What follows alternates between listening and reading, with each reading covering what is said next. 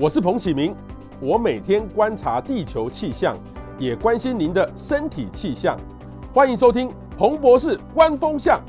呃，我们从五月十九号开始这个三级警戒之后，大家很多人都居家上班。现在呢，呃，原来设定是到六月十四号，现在呢，行政院宣布到六月二十八号哈。听到这个消息呢，很多的家长哈，或是很多上班的人，呃，当然很多人觉得说我在家上班很不错啊哈，但是说真的，很多人已经腻了哈。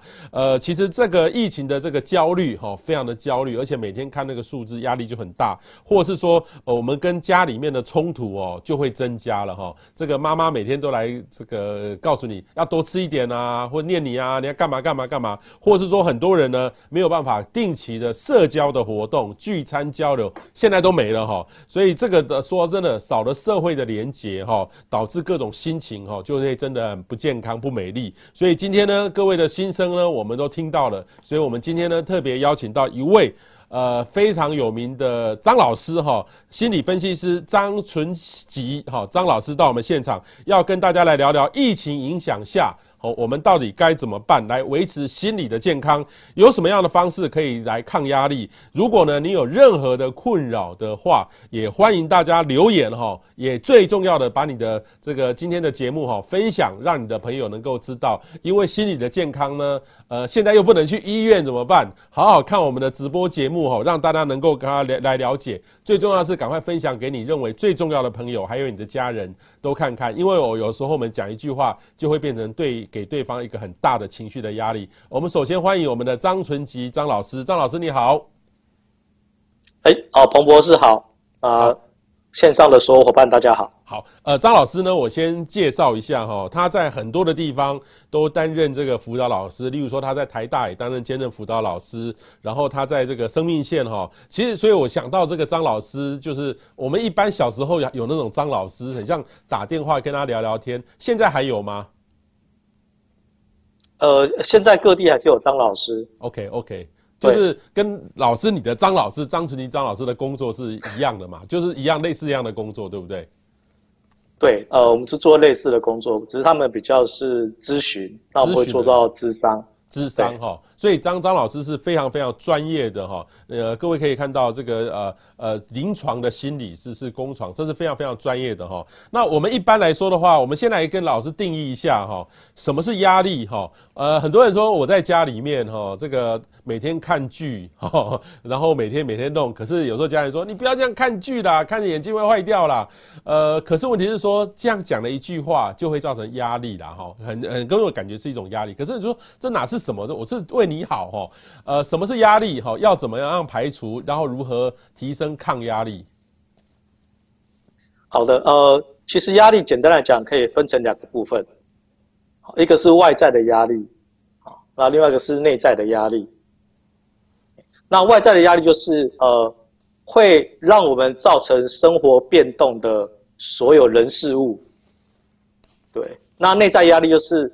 这些人事物出现之后，那我们可能会产生的身心反应。对，OK，那像像刚刚彭博士提到，就是说，哦，譬如说以疫情来讲，哦，或者是呃现在的那个，呃，今天早上行政院宣布了可能会延长三级警戒，那这东西就是个外在的人事物。那他宣布之后呢，我们接下来两个礼拜的时间。可能生活上面就会产生很大的变动。OK，好，所以这个就是一个像今天来说的话，突然变成了到五月二十八、六月二十八号哦，等于是多了两个礼拜。其实我们离下礼拜一还有一个礼拜哦，我们已经连续大概三个礼拜是这样，第三周了哈。呃，现在其实马上还要在这个，那甚至呢，我有很多朋友告诉我说，哎，彭博士，我们算一算哈，可能要到八月。所以这个我是想都不敢想，因为这个说真的改变很大。如果我们要怎么样排除这个压力，怎么抗压力？哦。OK，其实，呃，我们在面对压力的时候呢，可能要先想清楚哈，就有些外在的压力它没办法被排除，对，那没办法被排除的压力，我们可以借由一些心理学的方式来做一些调整。好，那譬如说，对各位现在看到这个画面哈，就是诶，呃，在心理学上我们怎么样去撑过一个压力？诶，请注意哦，我的标题是撑过，不是解决。对，因为有些压力我没办法解决它嘛，就像现在这个疫情啊，我们不可能马上解决它，对，那我们只能去想办法让自己可以撑过这个部分。那心理学上有三个方法，第一个是放松身体，第二个是调整心态，第三个是找人帮忙。对，那我想等一下在节目当中，我会用一些例子跟大家稍微说明一下这些方式要怎么样进行。OK，好，放松身体，调整心态。找人帮忙哈，那我现在呢，我自己我觉得我也有压力啊哈，所以我大概就调整心态，就觉得说这段时间好好的。呃，找一些我想做的事情，好好做一做。例如说，我们可以呃做一些平常很忙的时候没办法做的事情，然后放松身体。我觉得平常有时候都会放松了，但是呢，这时候在家都不能出去，我是怎么办呢？我就呃买了很多运动的设备啦哈，在家努力的做做运动，好把自己运动自运动的好，劳累一点也是一种放松啦哈。那找人帮忙呢比较困难，因为人都不都不在我身边，等于是透过视讯的方式哈，所以这是呃我觉得老师说的很好。是这个不是不是克服压力哦，是撑过哈，撑过。老师下这个标题，我觉得还蛮不错的哈。好，那你老师，你刚才讲过要调整心态，要怎么调整？呃，调整心态大概有两个方法。第一个就是呃，心理学告诉我们，其实会造成压力的不是事件本身，而是这个事件我们怎么去解释它。所以第一条路就是，如果我们可以用一些不一样的角度。来重新看这件事情的话，那这个东西带来压力可能就会减轻很多。啊，譬如说各位看到现在画面上面那个图，那个图各位可能有些人知道，它是一个全世界很知名的鱼市场的 mark。对，那这个鱼市场在西雅图，因为很多人像很多人觉得在鱼市场工作很痛苦，啊，可是这个西雅图派克街鱼市场的员工。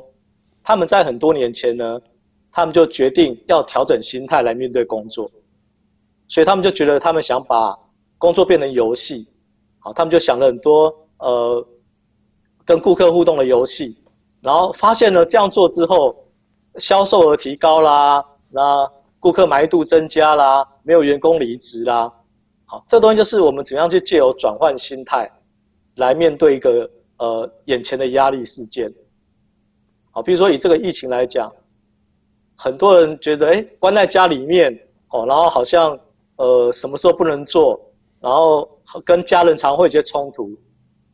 其实，如果你反过来思考，它刚好是个机会，重新检视一下，说，哎，我跟家人之间，哦，他们应该要怎么样重新建立关系？我们过去是疏忽了这一块。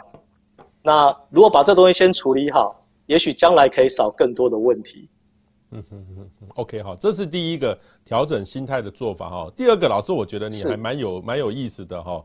这个接受无法改变的压力，你用学习与压力和平共处。哎，老师，为什么你会用这个和平共处的方式来来说？好，呃，这个我觉得这东西其实跟台湾过去的教育有关啦。因为台湾过去呢，都教我们说，遇到压力，我们就是要去解决它。好像我们小时候听过什么？呃，有志者事竟成啊，人定胜天啦，愚公还可以移山啦，哎，但是其实大家都知道，人生很多压力是不不能被解决的。那当你越想去解决它，其实你会过得更痛苦，因为压力更大。所以比较后现代心理治疗一个一个新的路，就是我们遇到一些不能改变的压力，尤其呃至少短期内不能改变的压力。那我们怎么样可以试着接受它的存在，跟它和平共处？我举一个我自己的例子好了。好，我有肾结石的问题。我从研究所开始，第一次发现自己血尿啊，那后来我去台大挂急诊，然后就知道我有肾结石。然后我这个肾结石还困扰了二十几年。后来跟泌尿科医师说，这是我们家遗传的体质。那这怎么办？那体质没办法改变啊。那我就只好跟他和平共处。那各位知道肾结石最好的药是什么？喝水。好，实际上就是喝水。对啊，因为我以前不喝水啊，因为我不会口渴。那不喝水就不会流汗啦，很少上厕所啦，好，这样就很方便。哎，但是我自从知道我有肾结石的遗传体质之后，哎，我就改变我喝水的习惯。好，那我这几年的喝水就是定时喝水，我每半小时或一小时我就定时喝水。那当我养成那个习惯之后，我现在已经有三年的时间没有复发过肾结石。嗯哼哼哼。好，所以我觉得这东西就是，当我们遇到一个不能改变的压力的时候，我们怎么样可以调整自己，跟这个压力和平共处？嗯哼。OK，好。其实我们很多人呢，因为都会因为疫情哈、产生很多的焦虑跟压力啦哈。其实最近那个呃，脸书哈、哇，我觉得这个。呃，有时候哦，选举的时候有立场就算了，像最近这个立场哈，也对立的蛮鲜明的。那现在麻烦的是说，以前选举你不看就算了，可是现在疫情呢，又跟每个人都有关。那我现在呢，呃，把念给大家来看哈，看大家自己是不是有类似的状况，也欢迎留言来告诉我们哈。第一个呢是不知道病毒在哪里。怕自己是下一个被感染者的焦虑哈，所以很多人呢，整个哦好神经兮兮的，整个哦弄得非常非常严格。嗯，我像我自己来说的话，我就不能说他不对，但是说真的，呃，有时候是不会过太过当了哈？第二个呢，对疫情感到焦虑，不知道自己是不是无症状感染者。像我自己有时候也会想说，那我要不要来采个阴，去采一采一下哦，自费来 筛检一下，怕自己染病或是害家人染病哈。那第三个呢，是不知道疫情会持续多久哈。像今天来说的话，就延延到这个六月二十八。其实很多人呢心里面呃知道那个也是遥遥无期的，而且看到说病毒这个我们的那个疫苗哈来的又很慢，何时会恢复正常生活的不确定感。跟焦虑，哈，这第三个，第四个呢是害怕疫情持续，工作会受到影响。像我自己来说的话，虽然工作没有受到影响，但是我心里面我会觉得说。哇，那今年是不是就泡汤了？那种感觉一样。那第五个呢？面对疫情，生活失去的控制，哈，其实有时候很多人呢有一定的这个生活模式，但是这几个礼拜变化真的很大。所以，呃，老师你怎么样看上面哈这五个因为疫情产生的焦虑、怕得病跟这种不确不不确定性感哈，该如何面临的面对调整？该怎么找回这个生活的秩序？好，呃，我想。这阵子大家应该都很焦虑了。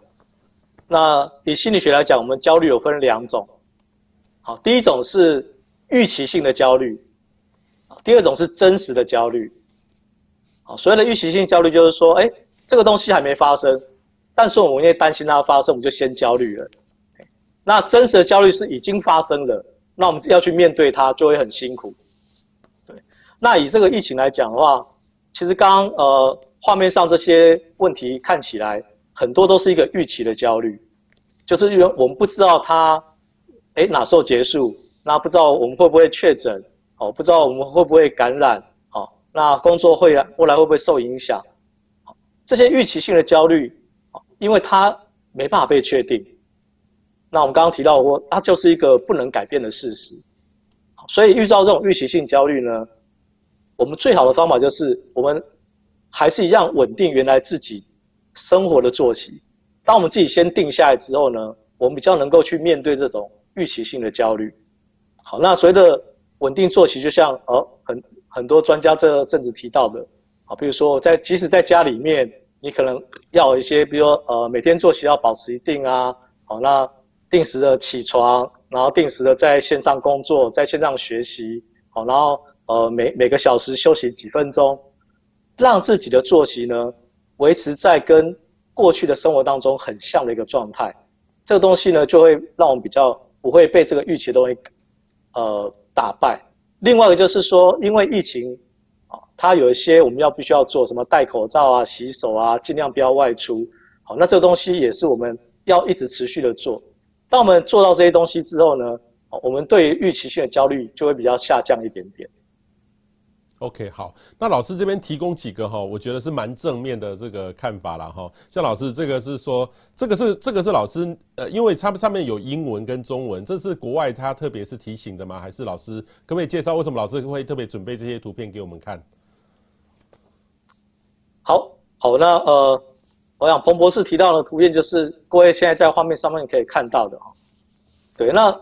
这个图片它其实就是我们刚刚前面提到调整心态的第一条路了。嗯嗯嗯，就是我们怎么样把一些呃我们觉得压力甚至不舒服的事情呢，用另外一个角度来看，好，那可能会让我们的心情或情绪可以比较平稳一点。好，比如我们现在看一下第一张，对，我想大家口罩都戴了一年多，对对对对，哦哦，那我相信戴口罩对每个人来讲都很不舒服。那如果是医疗人员戴的 N95，那会更不舒服。嗯，好，但是诶，也许各位可以想，从一个角度来看，我们戴口罩只是呼吸稍微辛苦一点点。好，但如果你不戴口罩，好，那你万一真的确诊，甚至变成重症，好，那这时候你可能戴的不是口罩了，好，你可能戴的是一个呼吸器。甚至插一个呼吸管，好，好，所以呃，我们忍受现在一点点的不便，可能可以让我们防止之后更大的一些问题。嗯，好，这东西就是尝试从不同的角度来看眼前这些比较让你不舒服的事情。OK，好，这个呃，其实。口罩真的很不舒服啦哈，有时候像我自己平常都在运动，然后戴口罩就会会让我很不想运动，我还没有办法克服，因为几次运动戴口罩过，我都觉得快要窒息的感觉哦，呼不到气的那种感觉哈。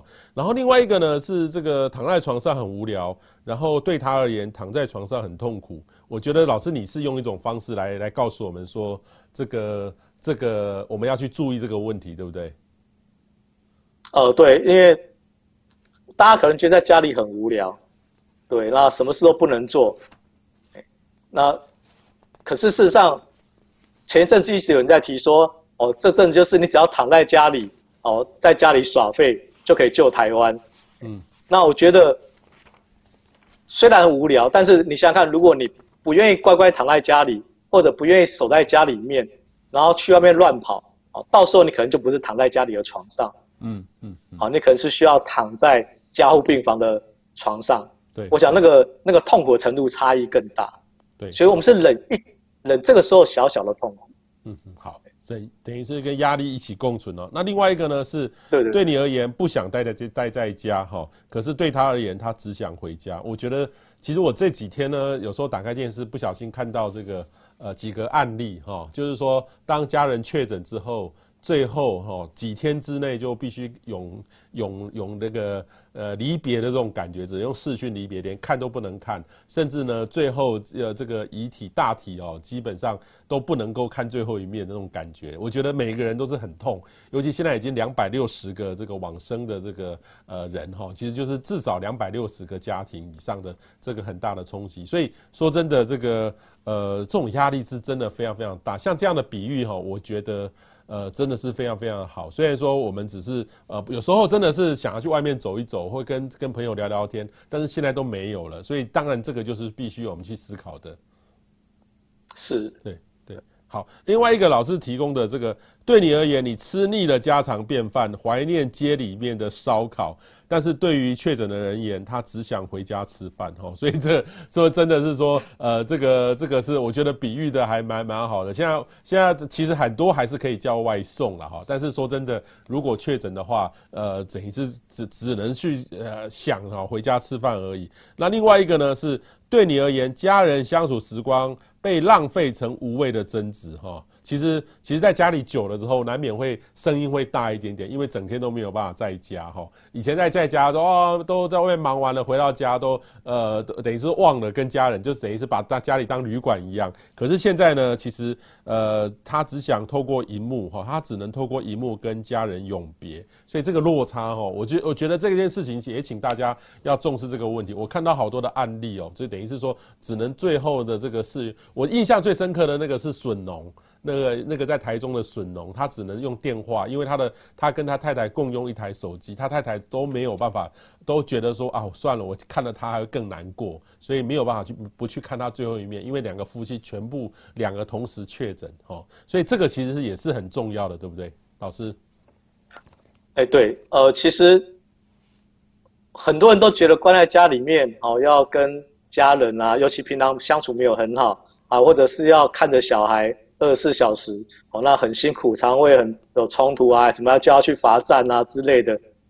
但是其实你想想，如果因为不愿意忍受这些东西，万一家里面有任何的人确诊，那被隔离之后，至少是两个礼拜，你们是不能见面的。好，那顶多只能透过一些视讯。好，所以其实我们可能觉得，哎，呃，真实的跟家人痛苦是一个很辛苦的事情。但是当我们被迫不能跟家人相处的时候呢，我觉得那个那个家人之间的那种思念，其实会让人我们更煎熬。OK，好，接下来呢，各位可以看，对你而言，你不想长时间被口罩遮脸。但是对他而言，他更不想这样裹着全身离开人间哈，所以这个我是觉得每一件事情呢，是我们现在虽然是很痛苦，但是有都有它的意义存在哈。所以老师，你用这么多张的是等于是正反，感觉有点有恐吓大家的感觉。没有，我我其实想跟大家讲说，因为这个疫情是一个呃，大概是这一将近一百年来人类社会少见的啦。对，那其实世界各国在去年都已经经历了这么多痛苦的事情，那他们其实也告诉我们说，这个东西不会马上结束。那过程当中，大家都会很辛苦，不管是人际方面的辛苦、经济方面的、啊生活作息方面的，好，但是这东西，因为我们以前真的没遇过，那现在也只能用这种呃比较隔离的方式，让自己免于被感染。那过程当中有点辛苦。可是我我们可以忍耐这些辛苦，我们将来有机会可以回到正常的生活，嗯，然后我们身边所爱的人都可以好好的活下来。OK，好，那不会发生这些憾事。好，那还有这几个因为疫情产生的这个行动哦，我来帮大家念一下哈。第一个，花很多时间看新闻、滑手机，觉得无法放松、喘不过气哈。第二个呢，减少出门，让心情不美丽，该如何处理心里面的无聊跟不耐？好，第三个焦虑到乱买东西哈，然后疫情期间我们到底要怎么维持心理健康？如何控制对疫情的合理的期待？好，那我想这个非常重要了，因为现在大家在家里面真的不知道要干什么，那最多人做的就是滑手机啦、追剧啦，哦，甚至上网乱买东西啦，哦，这些都还好，不要乱打小孩就好了。好，那。所以我，我我想，我今天可以提供一个，其实网络上面可以找到的资源，好，就是呃，彰化基督教医院的心理智商中心，他们在前几天呢，特别做了一份 PDF 档，就是教大家怎么样在疫情时间，可以在家里面做的一百二十件事情。对，那这一百二十件事情，有些，嗯对对对对对，哎，你看这个，我们很多人说啊，老师在家里面。就只能划手机啊，不能出去，哪有那么多事可以做？对，那所以我们讲，我们今天就提供这种一百二十件事情。那当然，我们不会在这个节目里面一件一件跟大家分享。好，那各位有兴趣的话，自己去 Google 一下，好，哎，彰化基督教医院一百二十件事情，好，就可以找到这样的一个档案。好，我觉得那我举个例子好了。好，这个就是就是它里面提到的，对。老师提到静心观察，我觉得这还蛮重要的哈。哇，记录每天的日出日落的时间，月亮阴晴圆缺的变化。其实也我也可以加一件事情啊，每天看我们雅虎 TV 哈，彭博士观风向来看彭博士哪里 报错，来给我指正一下哈，这也不错，这也不错。这个每一件事情就是我们平常真的都会忽略的事呢。但是说真的，其实我们停下来慢下来，这个还真的蛮有意义的。对，其实除了静心观察之外。哦，那我们可以看到后面几页啊，它会有一些，就去整理自己啦，或者是去呃让自己放松啦，哦，或者是做一些运动啦，哦，这些都有。那我举一个，它里面提到一件事情，刚好是我最近在做的。嗯，好，因为我其实在年初的时候买了一台扫描机，扫描机，可是一直都没有用。嗯哼，对对对对。那我就趁着前大概这几天呢，我把我以前。呃，古早时候那些传统的照片，一张一张的去把它扫描成电子档。哦，哎，那我，对对对，我我已经把它，哎，大概我扫了，哎，一两千张的的电子档。那为什么把它扫成电子档？因为这样我可以传给哦我爸爸妈妈，他们可以在他们住的地方用 iPhone 或者用 iPad 来看。对，然后而且那个东西可以放大，又很方便。对，那这东西就是我们在过程当中整理自己过去的记忆，也整理自己过去的照片，好，这东西就是一个很有意义的事情。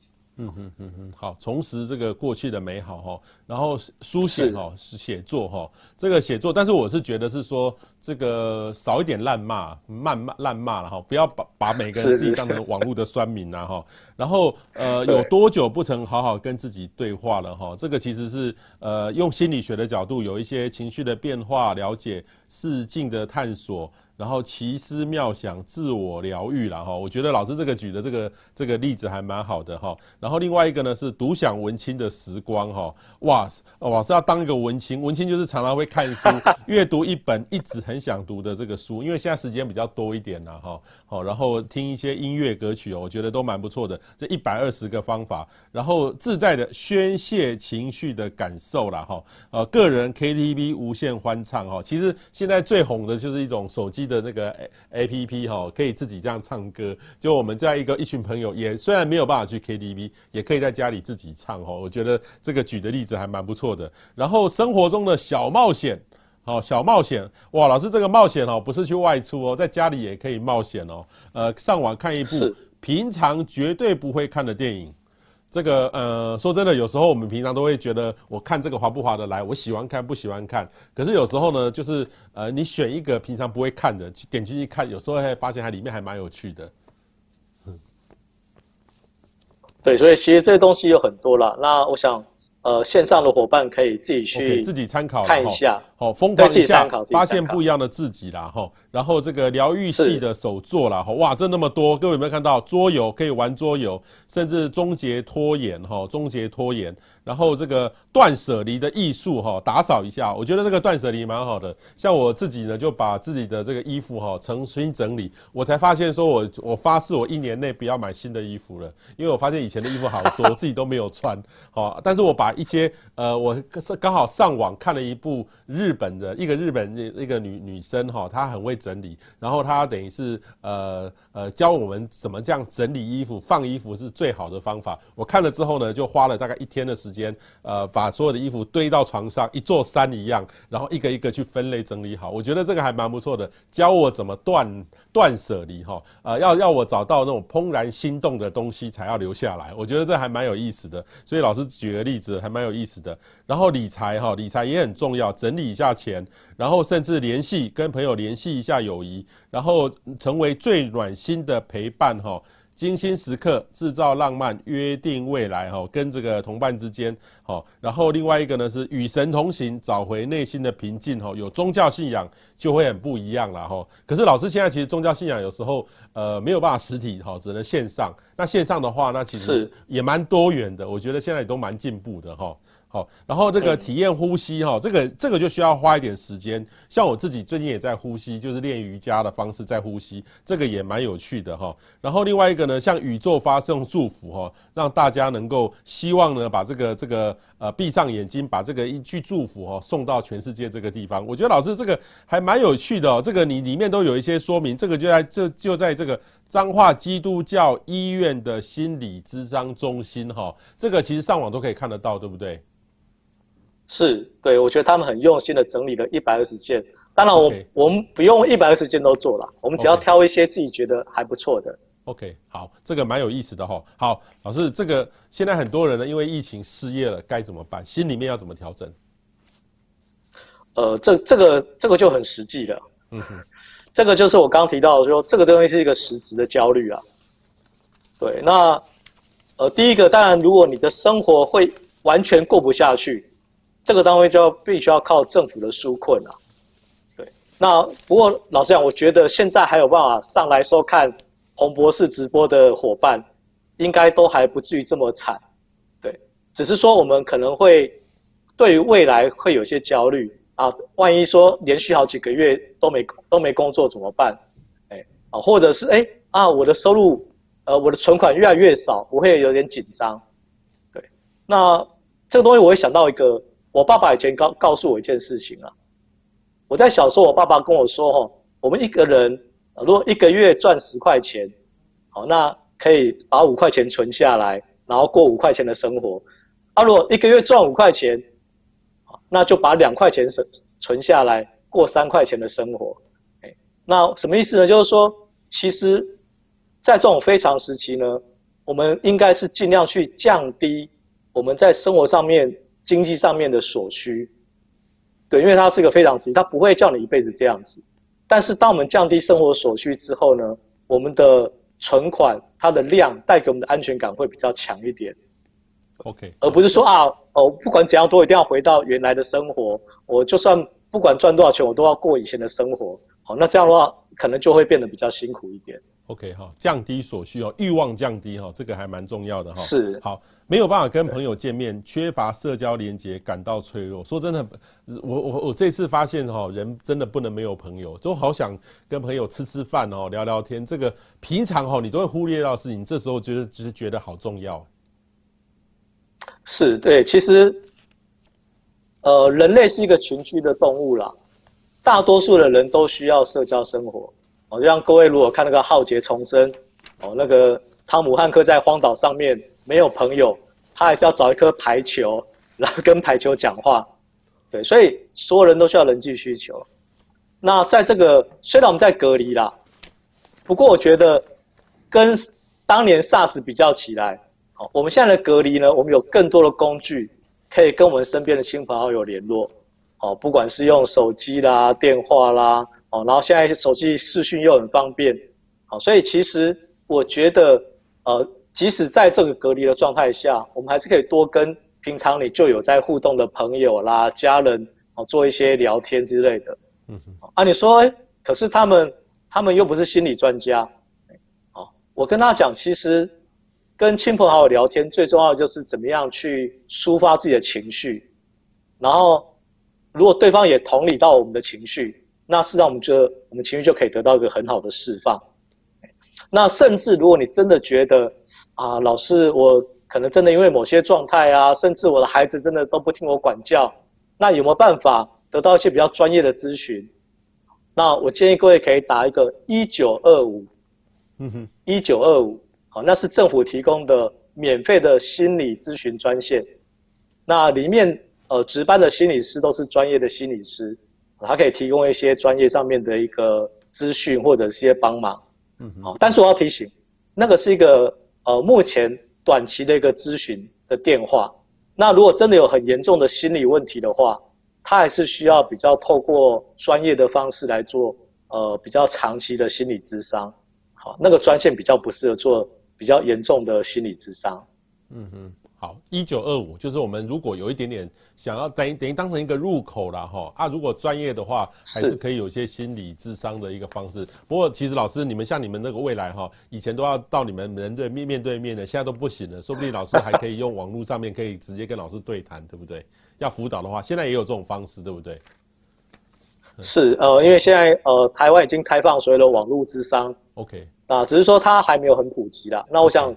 接下来这东西可能会越来越开放。OK，好。然后另外一个呢，是为了说服别人哈，吵架了该怎么办哈？其实现在很多人这个呃爸爸妈妈一定有有这个习惯，或是上课看到网络上面的这个这个谣言，就会呃我我执的心里面就非常非常强，该怎么办？呃，这个其实是一个目前大家隔离在家里最大的问题啦。啊，其实不也不见得隔离在家里，就像刚刚彭博士提到。哦，我也有很多好朋友啊，他们就在赖群组上面或者 FB 上面跟人家吵架啊。好，就让他们可能对我们每个人对一些疫情，好像大家都变成那个防疫专家啦、疫苗专家，大家都有不同的看法，然后都想要说服彼此，然后到后来可能搞得哎，呃，就是反正反正大家都不欢而散。那这个东西呢，有一个很重要的概念，就是在心理上告诉我们。我们要说服一个人呢，其实是要五个条件的哦。好，那如果你这五个条件都没有，好，你真的不要想要说服别人。那很多人啊，比如说各位看到画面上这五个条件啦，好，比如以我现在来讲的话，哎，现在在收看我呃线上的伙伴，我现在讲的话到底能不能说服你？好，你看第一个是法定的权威，那我我只是一个心理师，我没有我不是什么大权威，所以第一个大概没有用。第二个是奖赏，哦，我不可能，我不可能给你钱嘛，好，第三个是处罚，哎，那我也不能打你嘛，所以实上我只剩下后面两个，啊，一个叫参照权，参照权它其实指的是说你喜不喜欢这个人，你信不信赖这个人，啊，那后第五个就是他讲的话呢，是不是专业的，好，是不是呃可以提供参考的，那这两个大概是目前我们。人跟人互动当中，比较会常用到一个说服的一个呃权利来源，但是很多人以为呢，只要够专业，对方就应该听我的，但我们实务上发现不是，其实我们要去说服身边的人，最重要的概念其实是关系啦。就如果你跟这人的关系很好，他真的相信你是为他好，他信赖你的专业，这个时候你讲的话才会有说服力。嗯嗯嗯。那如果你们平常关系又不好，比如你跟你爸爸妈妈关系本来就没有很好，跟你小孩关系没有很好，那这时候你想要说服他，虽然你讲的很有道理，但是其实呢，在关系不够的时候，对方是不太可能被你说服。嗯哼，哦，各位很多家长就有那种概那种经验哦，就是孩子明明知道你讲的是对的，但是因为你跟他关系不好，他就是故意不听你的，他就是要为反对而反对。嗯哼，这个东西就是当关系不够的时候呢，我们不要想着去说服对方。嗯哼，我们只要去接纳说，好吧，没关系，你的想法跟我不一样，那是你的想法，那这是我的想法，我们就彼此尊重。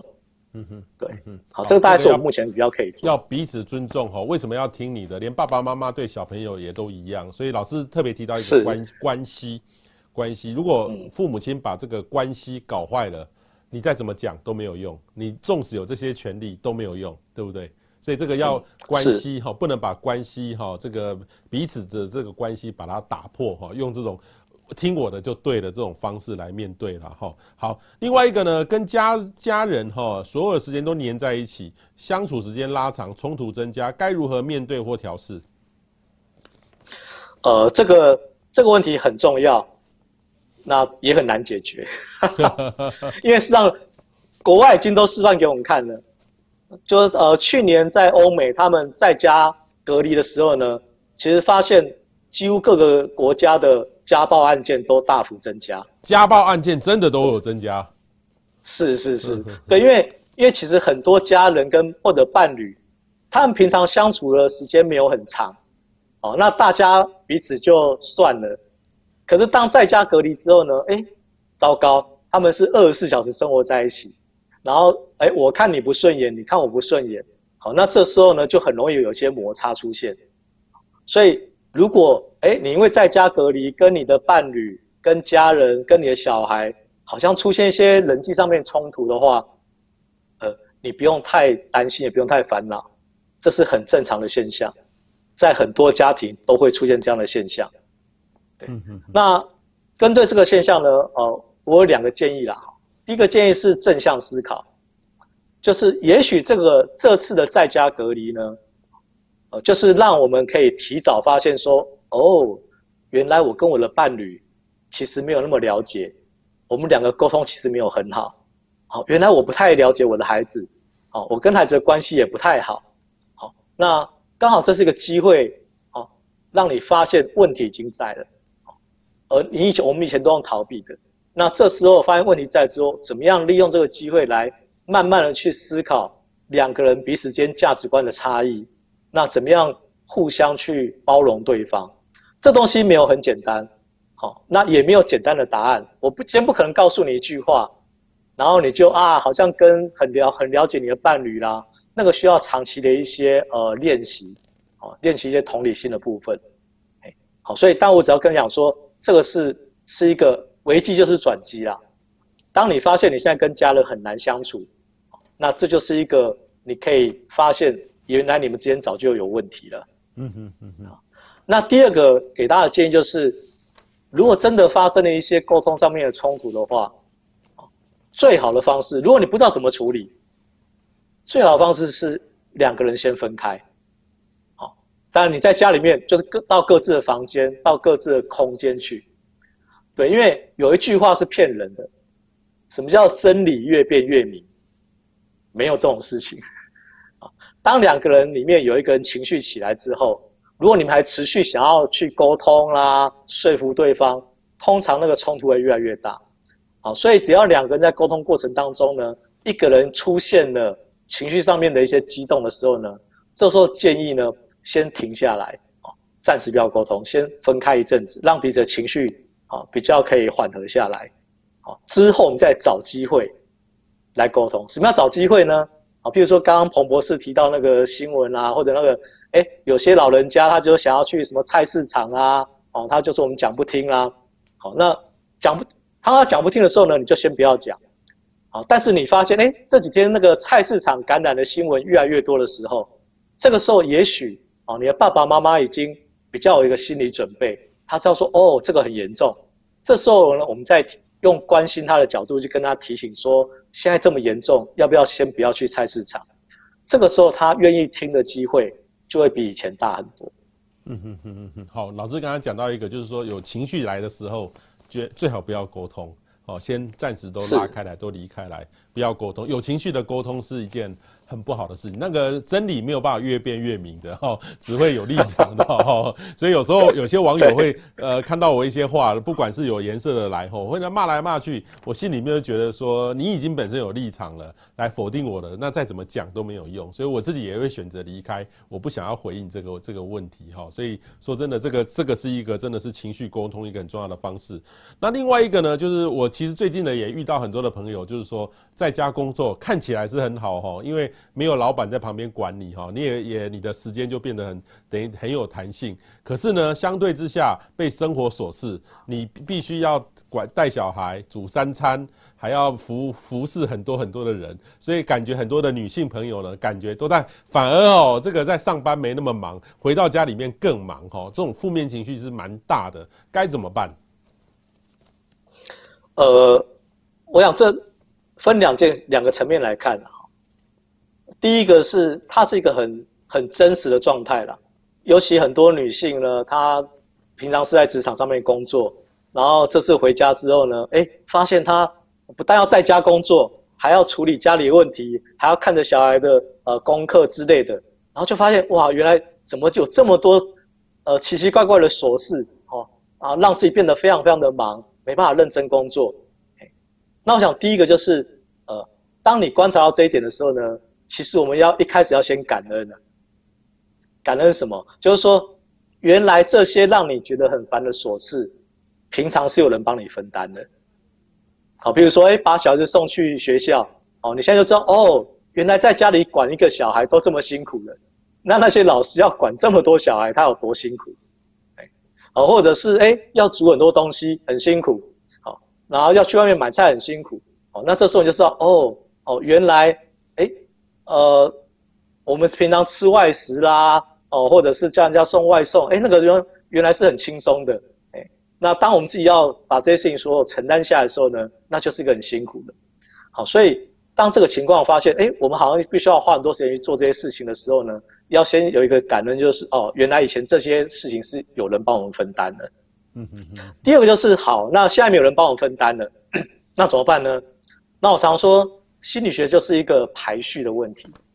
好，当我们生活当中有这么多事情要处理，那这时候呢，我们反而就可以静下来想一想，那什么事情是我现在最重要的？所以，因为这个疫情的关系呢，也可以让我们重新思考一件事情，就在我们的生活当中的人事物，到底哪一个是重要的，哪一个是比较不重要的？好，那有哪些可以暂时先放在旁边？对，那如果你真的觉得，哎，哇，你想要让孩子可以过得快乐一点，学习好一点，那这时候你可能要真的要花点时间去陪你的小孩，而不是把那些呃不用工作时间都拿来追剧啦，哦，都拿来划手机啦。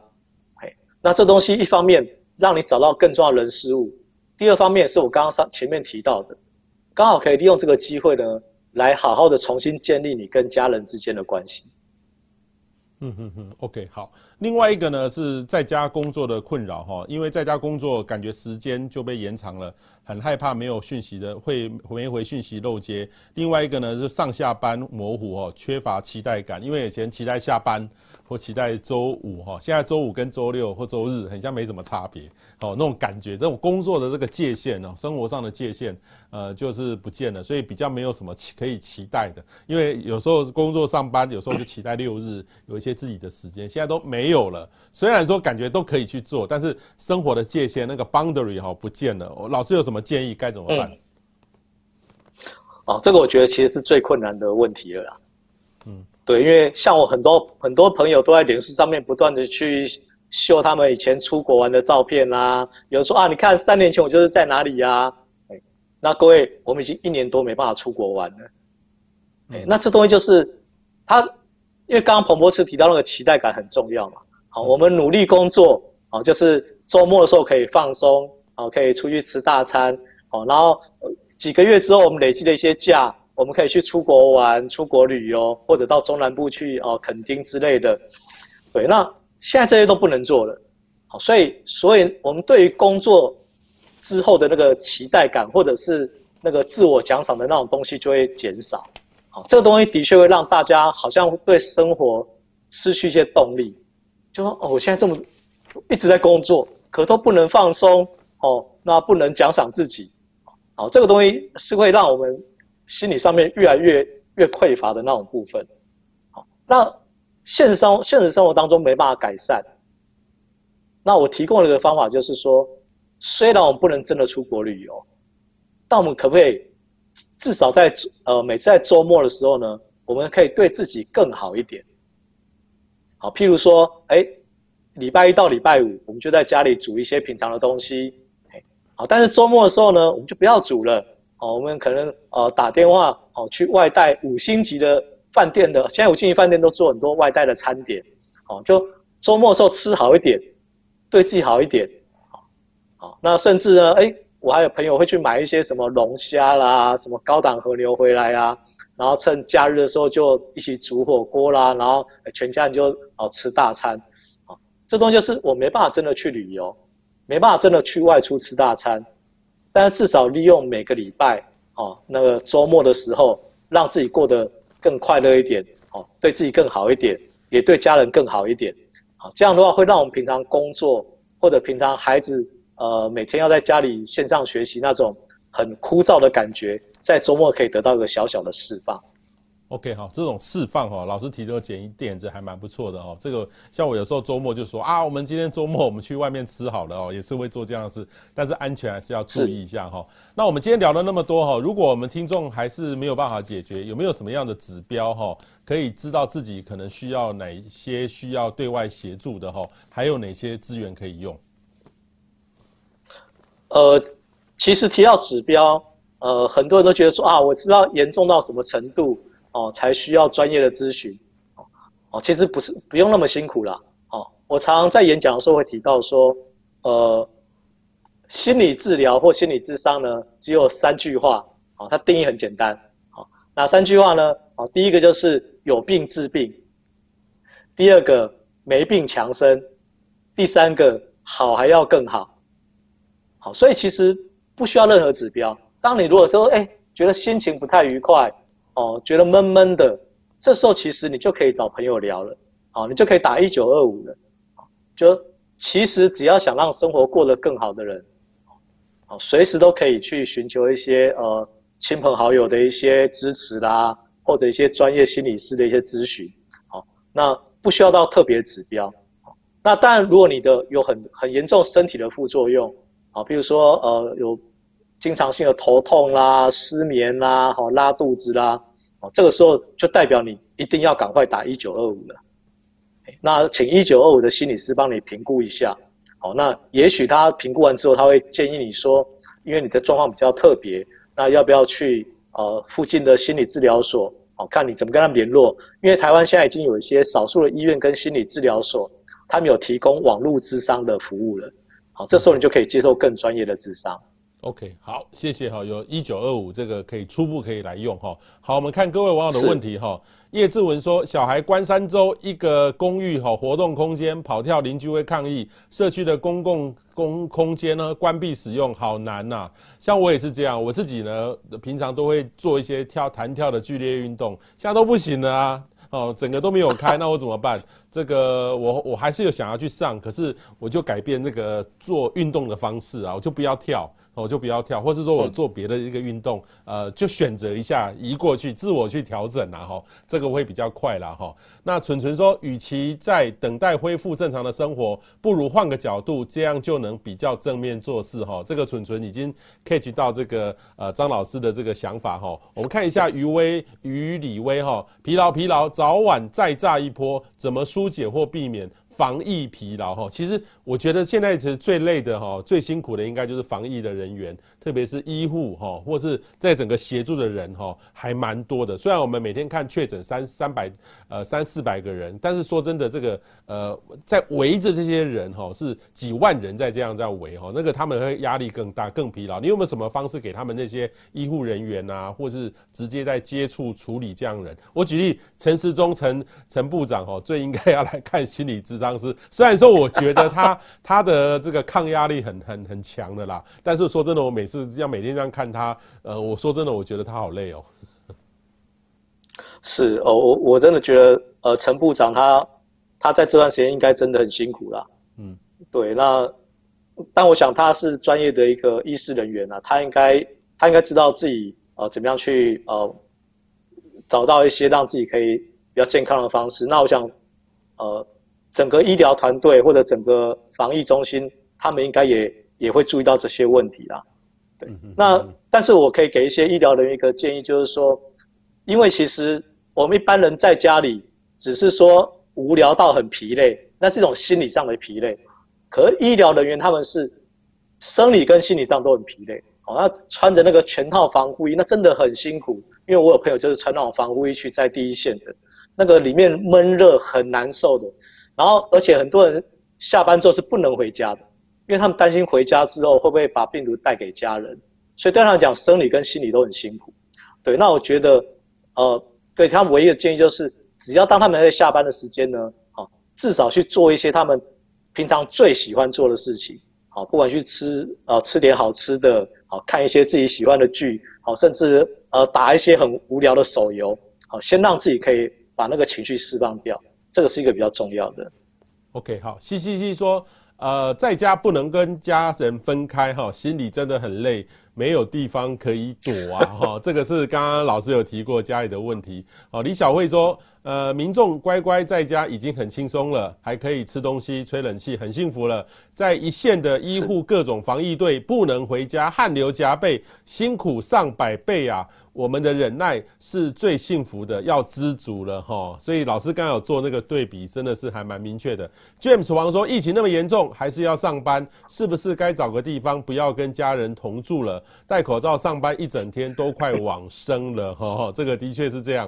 徐采吉说，单亲已经快崩溃了，没工作，纾困又又领不到哈。这的确是呃，我觉得政府虽然呃发了很多钱在做这些事，但是一定会有漏网之鱼啦哈。所以应该，但是。说真的，也有一些方法能够呃补这个破网了哈，因为这个再怎么完整的这个网也很难做得到了哈，所以我相信政府各位还是可以找一些呃去找一下防疫的资料哈。这个瑞蔡说谢谢彭老博士跟张心理师哈，所以张老师其实最后老师有没有什么要跟大家回应的？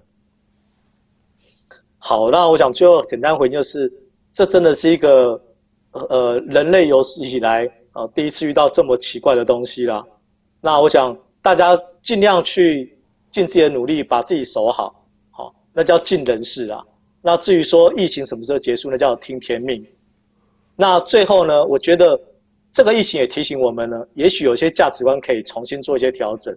好，比如说以前呢，以前很多人可能比较没有储蓄的习惯，但是经过这次之后，大家都知道哦，其实不只是哦很多物资平常就要准备好，甚至我们可能平常也要先省吃俭用。哦，至少存半年的薪水，那让自己万一真的没有薪没有收入的情况下，至少可以撑半年。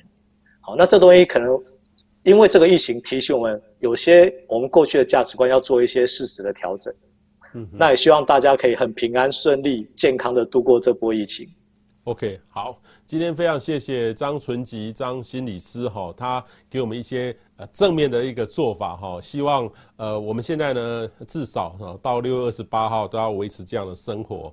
那当然有可能，我个人是觉得是呃恐怕不是一时半刻可以解的啦。期待有好消息，像呃这个周末的好消息就是水来了哈，我们不用中部的朋友不用再限水了，这个就是一个好消息。嗯、那希望呢未来的好消息能够越来越多哦。但是大家呢呃如何克服这个焦虑，其实或压力哈，一定有一些方法的。所以今天呢，我们的节目就用正面的想法，呃，借借由这个张心理师专业人员告诉你怎么做。希望大家呢，赶快把我们今天的节目分享，让你的朋友能够知道，大家一起正面来应对这次的这个有史以来没有看过这样的这个疫情。谢谢张老师，谢谢大家，我们下周见。